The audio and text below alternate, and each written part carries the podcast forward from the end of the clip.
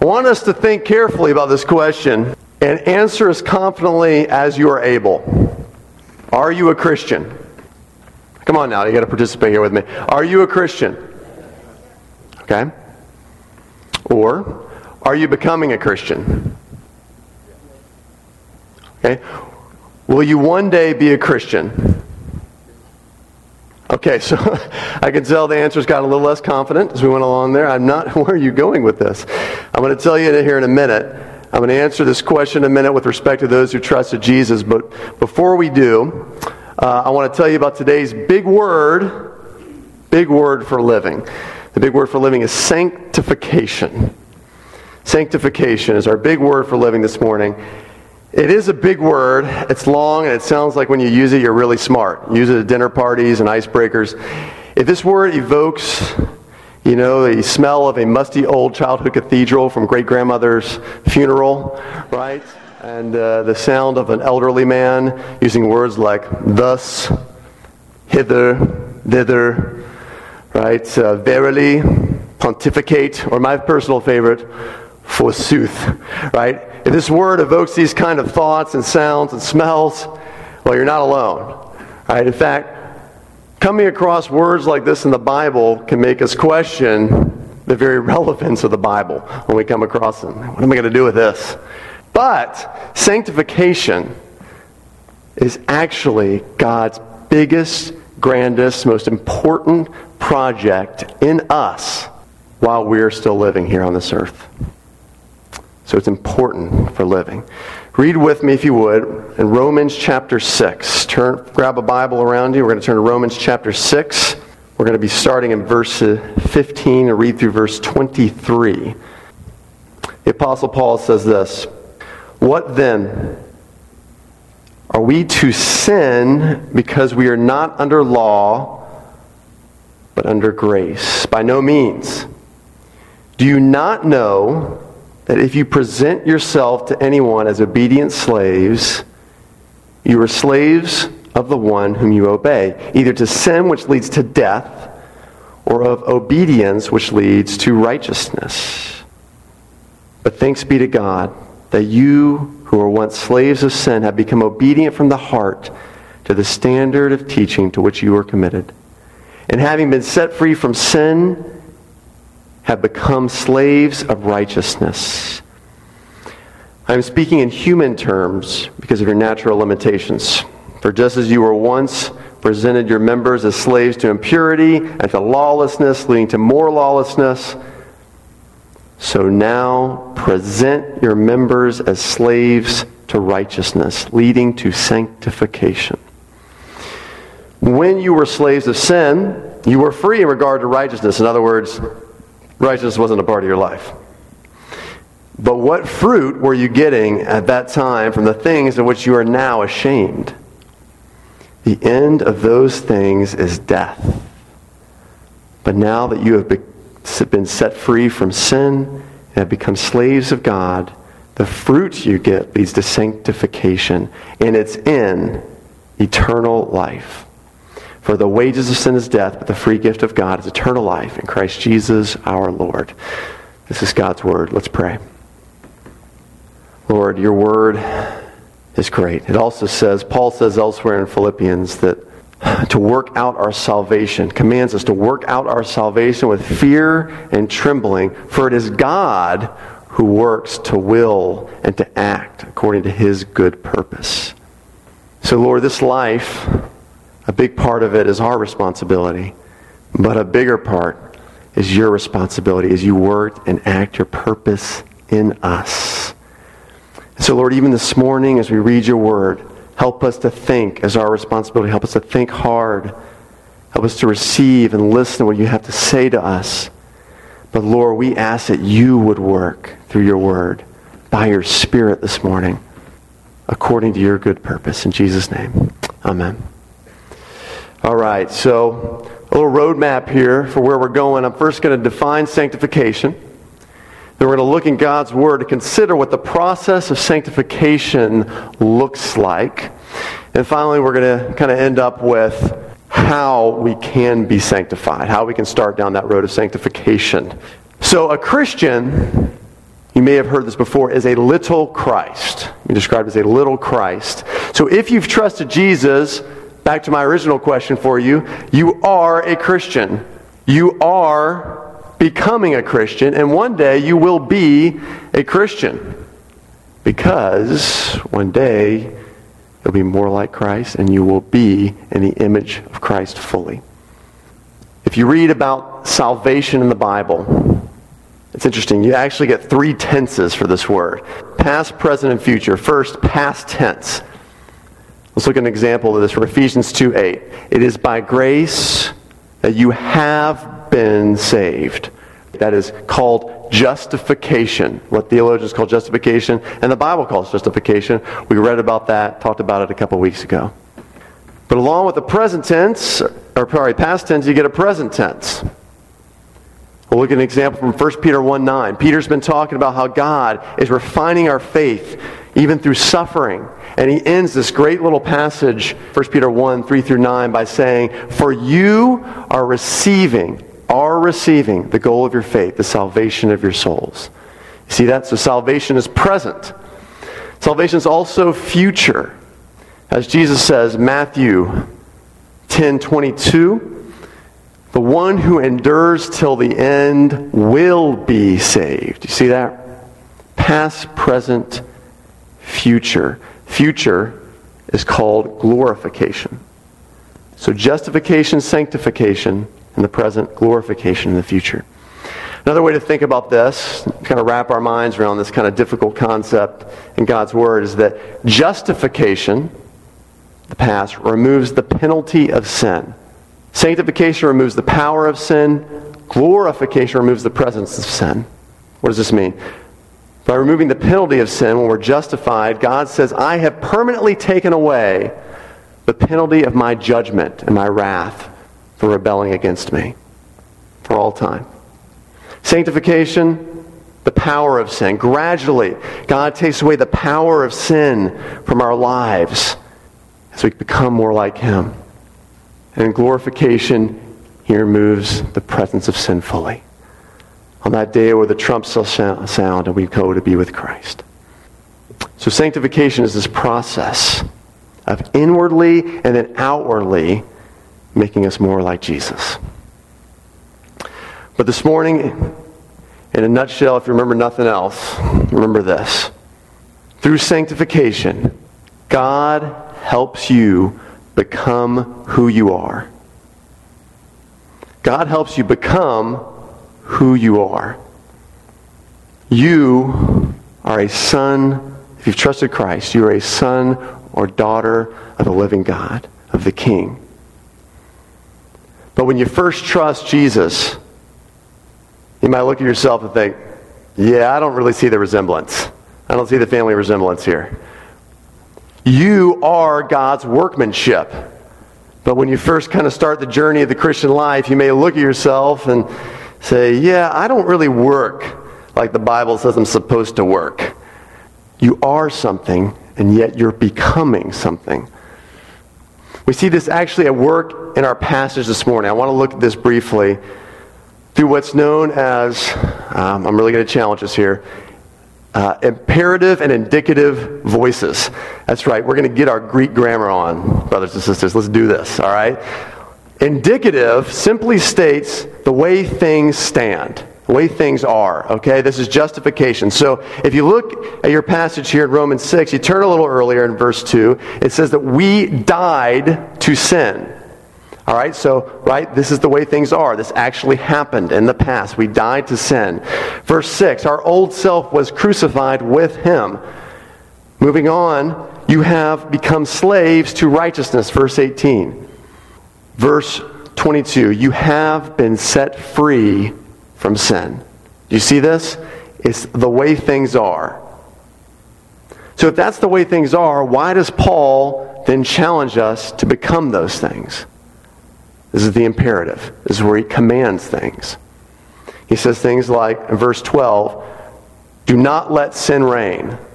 Do not present your members to sin. Verse 13. And finally, verse 19, present your members as slaves of righteousness. But I thought we already were those things. How do we then do those things? Or we become those things? This is the point. Salvation already has happened, but it's still happening in your life. We're becoming what we are. Uh, maybe we can best, I could best illustrate this, maybe appropriate for our Remembrance Day weekend, through what has been called the greatest rescue mission of World War II. Uh, late in World War II, uh, U.S. and British bombers were sent on dangerous missions over southern Europe to uh, cripple the Nazis' oil supplies. And I mean, these planes, tons of planes were going through it. They were being pelted with anti aircraft shells, right? Many pilots were forced to bail from their planes. Injured airmen drifted by parachute into occupied Yugoslavia, expecting to be captured or killed. Instead, Serbian peasants. It's a cool story. Serbian peasants on the ground tracked the path of these floating airmen, flight crews, and their sole mission was to grab the pilots and bring them to safety before the Nazis got there. Risking their own lives, the peasants fed and shelter these downed soldiers. Now, these rescued men were in friendly hands, but still on enemy soil. They still needed to escape. All right, so this story of what became known as Operation uh, continues towards a daring mission, a secret landing strip, a covert evacuation plan. And remarkably, these Serbian freedom fighters, peasants rescued every single Allied airman. Every single one. 500, over 500 in all. But here's the fascinating subplot to all this I found that to travel, they had to travel to this evacuation site. The airmen had to spend weeks following these Serbian freedom fighters who alone knew the path to the evacuation site. And also, there was this incredible language barrier, right? So the whole time, they can't even find out anything. They just have to trust and follow. These soldiers had been saved from their enemy, but were still in enemy territory. The journey and the work had just begun, even though they were free, right? They were free, but they still had to trust and walk to freedom. This is like our lives, friends. We have been set free, but we're still on that path to becoming more free. We're still in the enemy's territory, walking towards that full freedom. That is sanctification. We're becoming who we are. Does that make sense?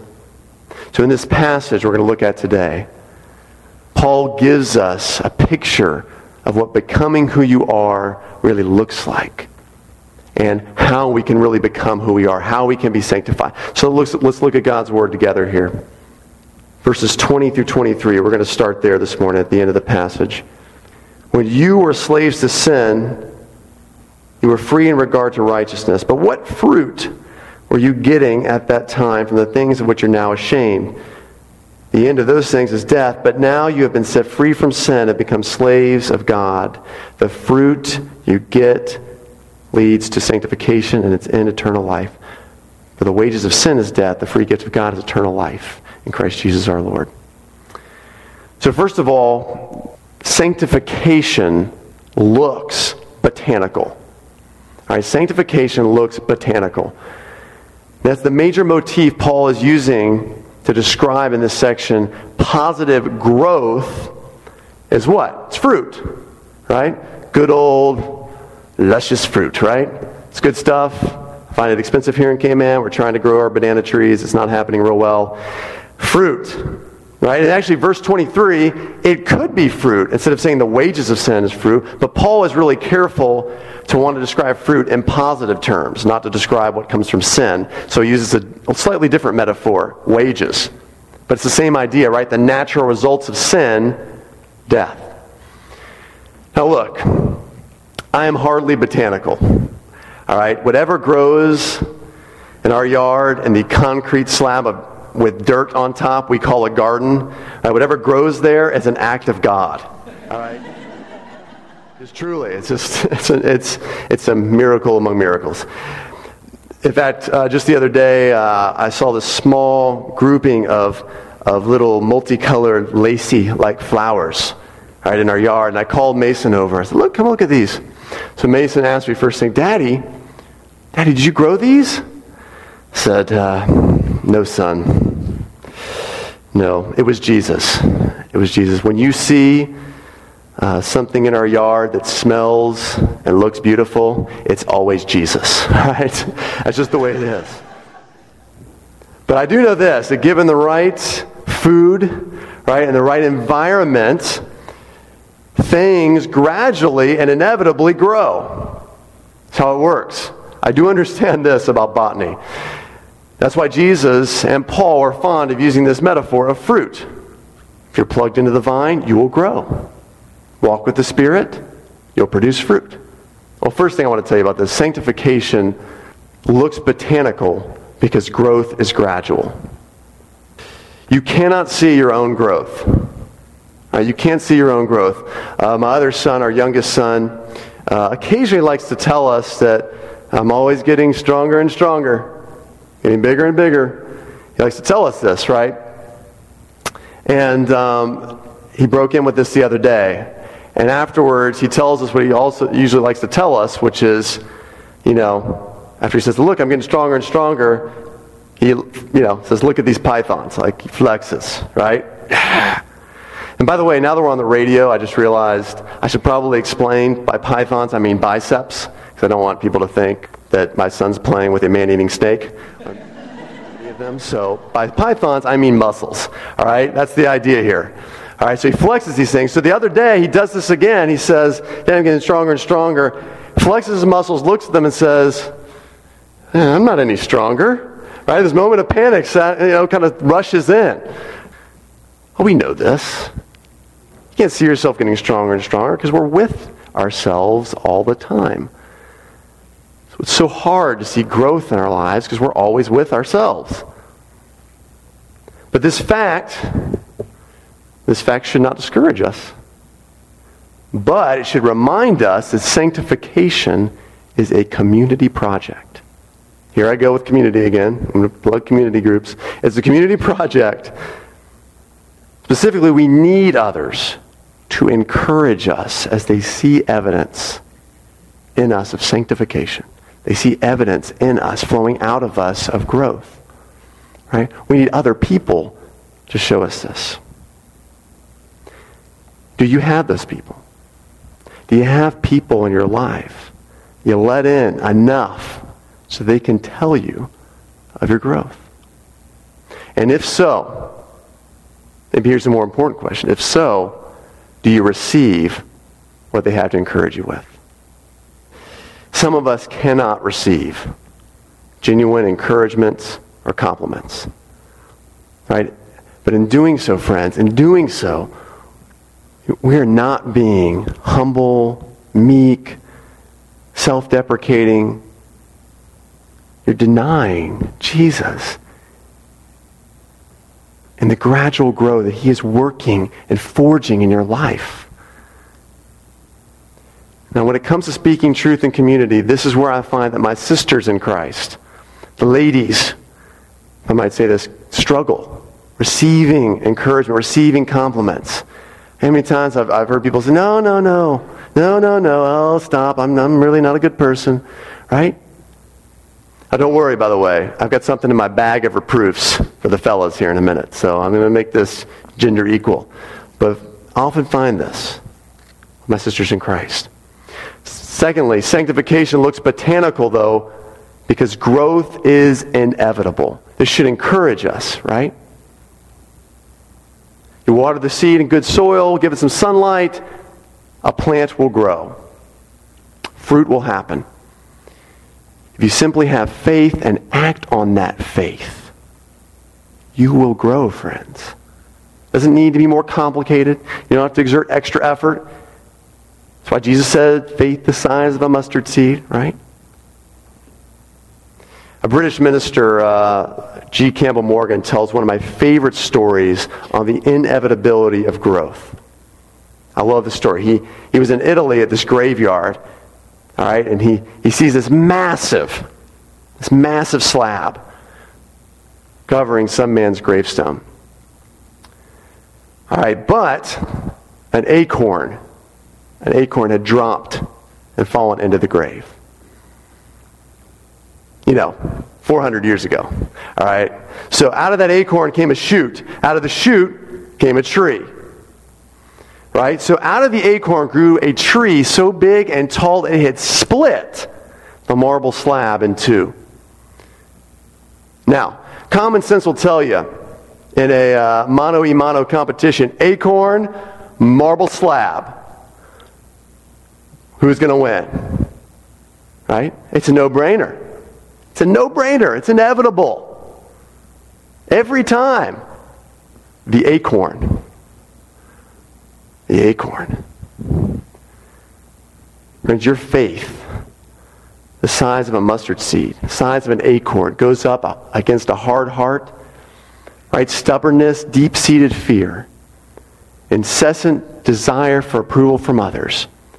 That faith will inevitably win out every time through Christ. It is inevitable. That is, as long as your faith is genuine. Make no mistake, a genuine faith is always a fruitful faith. A genuine faith is always fruitful. If not, and this is the hard part, we have to start asking questions about ourselves. Actually, not us asking questions. Don't ask yourself, ask others. Because again, it's hard to notice our own growth. We need to look to community. Others can tell you. Others can tell you if you're uh, still intolerant of every little thing, or so tolerant that you never stand up for the truth and you let people walk all over you. Right? Others can notice if you still have no semblance of self control or discipline, or you're so self control and rigid, right, that you almost judge others for not being so. Others can start to see this in our lives, right? Hard to see this sometimes ourselves. We have these blind spots. Do you allow others into your lives to speak this kind of truth into it? Do you? And if so, how do you respond to it? How do you receive it? Do you receive it? Or do you immediately dismiss it because of pride? Was meeting with a couple recently, and the, the woman, at one point in conversing, turned to me and said, uh, Hey, tell me what you think. It seems like guys have a hard time being told what to do. I was like, that's out there. It's like, she's on to us. How does she know this?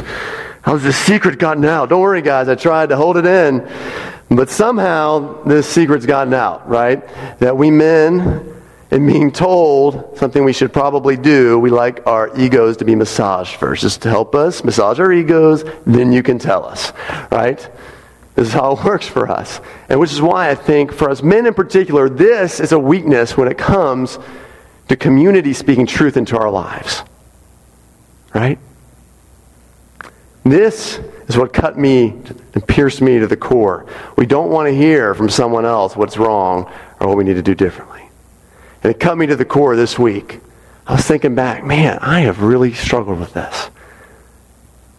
To the point where I actually emailed a former elder of mine and said, you know, just thank you for speaking something in my life a while back. And I've never thanked you for this.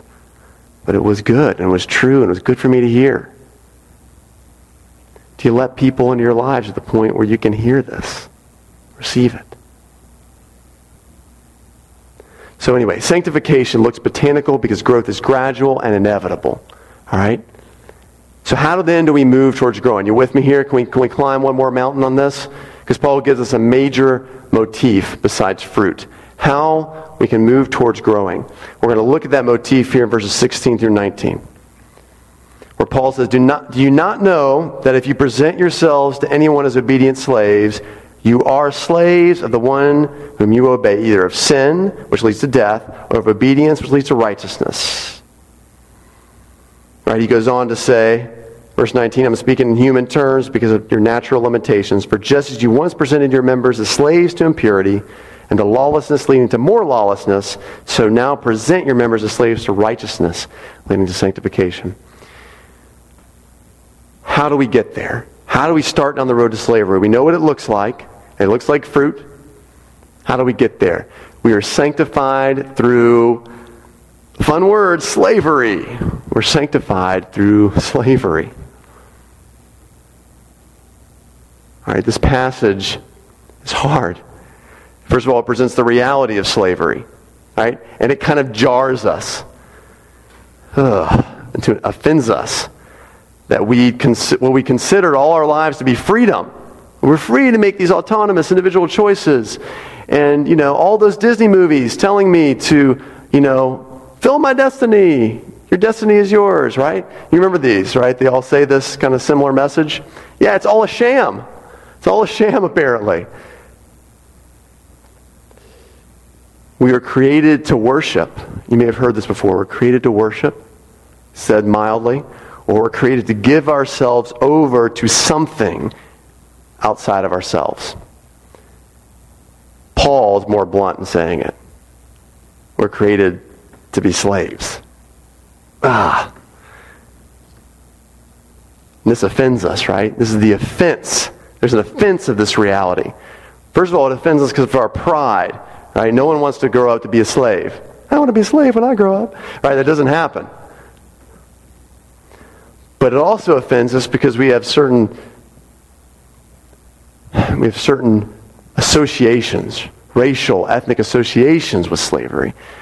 Certainly for at least the last 300 years, all over the world. But when Paul says this here to his first century readers in Rome. All right, slavery based on ethnic and racial lines was basically non existent. And because of the Pax Romana, which is going on this time, it's like the peace of Rome, even slavery based on captive people who lost the war, that was diminishing as well. A much more common form of slavery and reason for slavery this time, and certainly to Paul's readers, would be one they most quickly would relate with, is that slavery was often for an insurmountable debt. When someone would get in over their head, all right, and they just couldn't pay back somebody, right, they loaned some money, you couldn't pay it back. What you would do is you would volunteer yourself to be their slave for one, three, five, ten years. All right, and work it off. That's the only way you can get out of this debt. Now, I'm going to press this analogy Paul uses on two levels because one, he's using it. Two, we all know we have some debt to pay. Right? On some level, we all, I think, recognize we have a debt to pay. We have guilt, shame, sense of obligation that results from sin, from this debt. And so we give ourselves to some master, either to pay it off or to numb or medicate ourselves, right? Have this sense, let's just get rid of this, or let's at least numb it. So we give ourselves to things. Thirdly, we all have a choice in masters. So at the end of our term, we either see the benefits of submission to a master or the forever devastating consequences of submitting to a bad master. And that leads us to the third thing about sanctification of slavery. Being sanctified means slavery. You have a choice.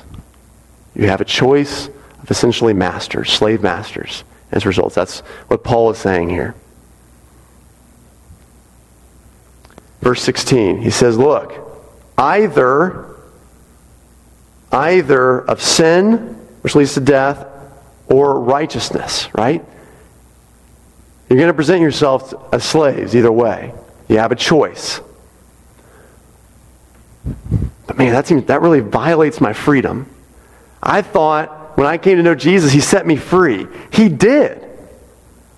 What the Bible means is freedom. When they talk, when Paul and Jesus talk about freedom, they mean hitching your wagon to the one who loves you more than anything. To the one who is the benevolent of all benevolent masters. Think about it. Have you ever read these verses before? Matthew 11, 28 through 30. These are great verses. Jesus says, Come to me, all you who are wearied and burdened, and I will give you rest. Take my yoke upon you and learn from me, for I am gentle and humble in heart, and you will find rest for your souls. For my yoke is easy, my burden is light. Now, when you go to these verses, when you think of these verses, what do you think? Why do you go to them? Right? Usually it's for peace, for a sense of solace in our lives, even for freedom. But make no mistake, it's a yoke. It's still a yoke. We're just yoked to the one who loves us and is working all things for our good. But we are made to be slaves. So Paul appeals to us in terms of these natural results or fruit. He says, Will you choose a master then that produces fruit or something really bad? If you daily ask for God's help and choose to submit your heart, your mind, every part of who you are to God, it says in verse 22 the fruit you get leads to sanctification. You get to become more like who you are. You see that? So, if you choose to hitch your wagon, friends, if you choose to hitch your wagon to God as master, here's how you do it. Now, I planned this morning, I had this sweet, elaborate plan on encouraging us towards submitting our priorities to God and adopting His priorities. It was going to be great. I was going to talk about the importance of spiritual disciplines in our lives as ways to grow in Christ. Okay, things like study, prayer, uh, fasting, these sorts of things, which are all ways to grow in Christ, don't get me wrong. But yesterday, God put something different on my heart. We were working around the house, just doing some mundane things, getting ready for my parents to come. You know, we were working hard. Katie was Katie was working me, right? You know, hard. She doesn't do that. You know her, right? But we were working hard. I was thinking. This came to my heart. I wanted to tell you about a guy named Brother Lawrence. Right, Brother Lawrence is a French Catholic guy who lived in the 17th century. And he wanted, Brother Lawrence, more than anything, to be a clergyman, right? A priest, or at least a really smart monk. That's what he really wanted to do. All right, that, that's, a, that's a good profession these days. But the reason he did that, or he wanted that, is he thought, if, I, if I'm a priest, if I'm a monk, I'll, I'll look more like Jesus. I'll become more like Jesus if I do that. Right? We hear stories of this. Typically, it's older, but it still happens now. Man, if, you, if, I want to be more religious, I should be, I should be a priest. I should be a minister.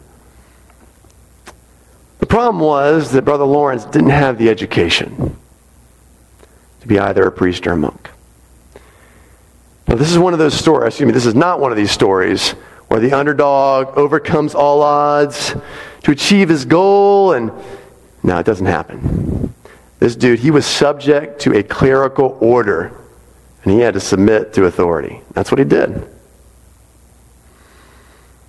So he gets assigned. So he goes to a monastery, right? He goes there. Can I be, at least be a monk? And he gets assigned to the kitchen, all right? And becomes a cook. He lives out his life as a cook in a monastery. And since then, hundreds of thousands have read this cook's little book, The Practice of the Presence of God. He grew to be more like Jesus. The family resemblance started taking shape in this son's life. Towards the end of his life, here's what he concluded about sanctification, about becoming more like Jesus. Our sanctification, he said, does not depend as much on changing our activities as it does doing them for God rather than ourselves. Not changing your life, not changing your lifestyle necessarily in some radical way. He may call you to that, but most of the time, is taking the things we do and doing them for God. Taking the kids to school one day instead of your spouse. You could do it to earn points with your spouse, not before. Or you could do it for God, to love Him. Holding a door open for someone or just helping a coworker. Right? You could do it to look good in the eyes of men. You could do it to feel better about yourself. Or you could do it to glorify Him. Right? Making plans for Pirates Week, right? Good things going on. You can do it to please yourself, or you can do it for God, who tells us to make the most of every opportunity for Him the days are short. Balancing a bank account taking a jog down Seven Mile Beach. We can do it for self improvement. Or you can do it for God, who calls us to do all things for His glory. Taking the mundane things of life and submitting them to and for our Master is what He will use to help us become who we are. Let's pray. Lord Jesus, I thank you for this example. This example of a guy like Brother Lawrence who many could look at his life and say, well, he didn't really do anything super spiritual for God. He didn't do anything special for him. But look what God did. Not only did he make a son and make him look more like his father, but he has influenced hundreds of thousands of people through this little book. Lord, you just do things in people. Great things, Lord. Gradually in ways that we don't see them. Inevitably, just with a little faith. And Lord, it starts to happen as we just say, ah, Lord, I don't want to do it for me. I submit myself to you. I want to be your slave. I want to live to glorify you in the little things I do in my life. And that's when we start to change. Lord, may that be the cry of our hearts. The Lord, we know we can't do this on our own. We cannot do it on our own. I need to pray this, Lord. We acknowledge we need your help. We need your strength. We need your grace to help us. Because even though we work out this salvation with fear and trembling, it is God who works to will and to act according to his purpose. We need your work, your grace in our lives to do this, to change really in our lives, Lord. Help us change. Help us this week. Take those mundane things. Do them for your glory, not for ourselves. In Jesus' name, amen.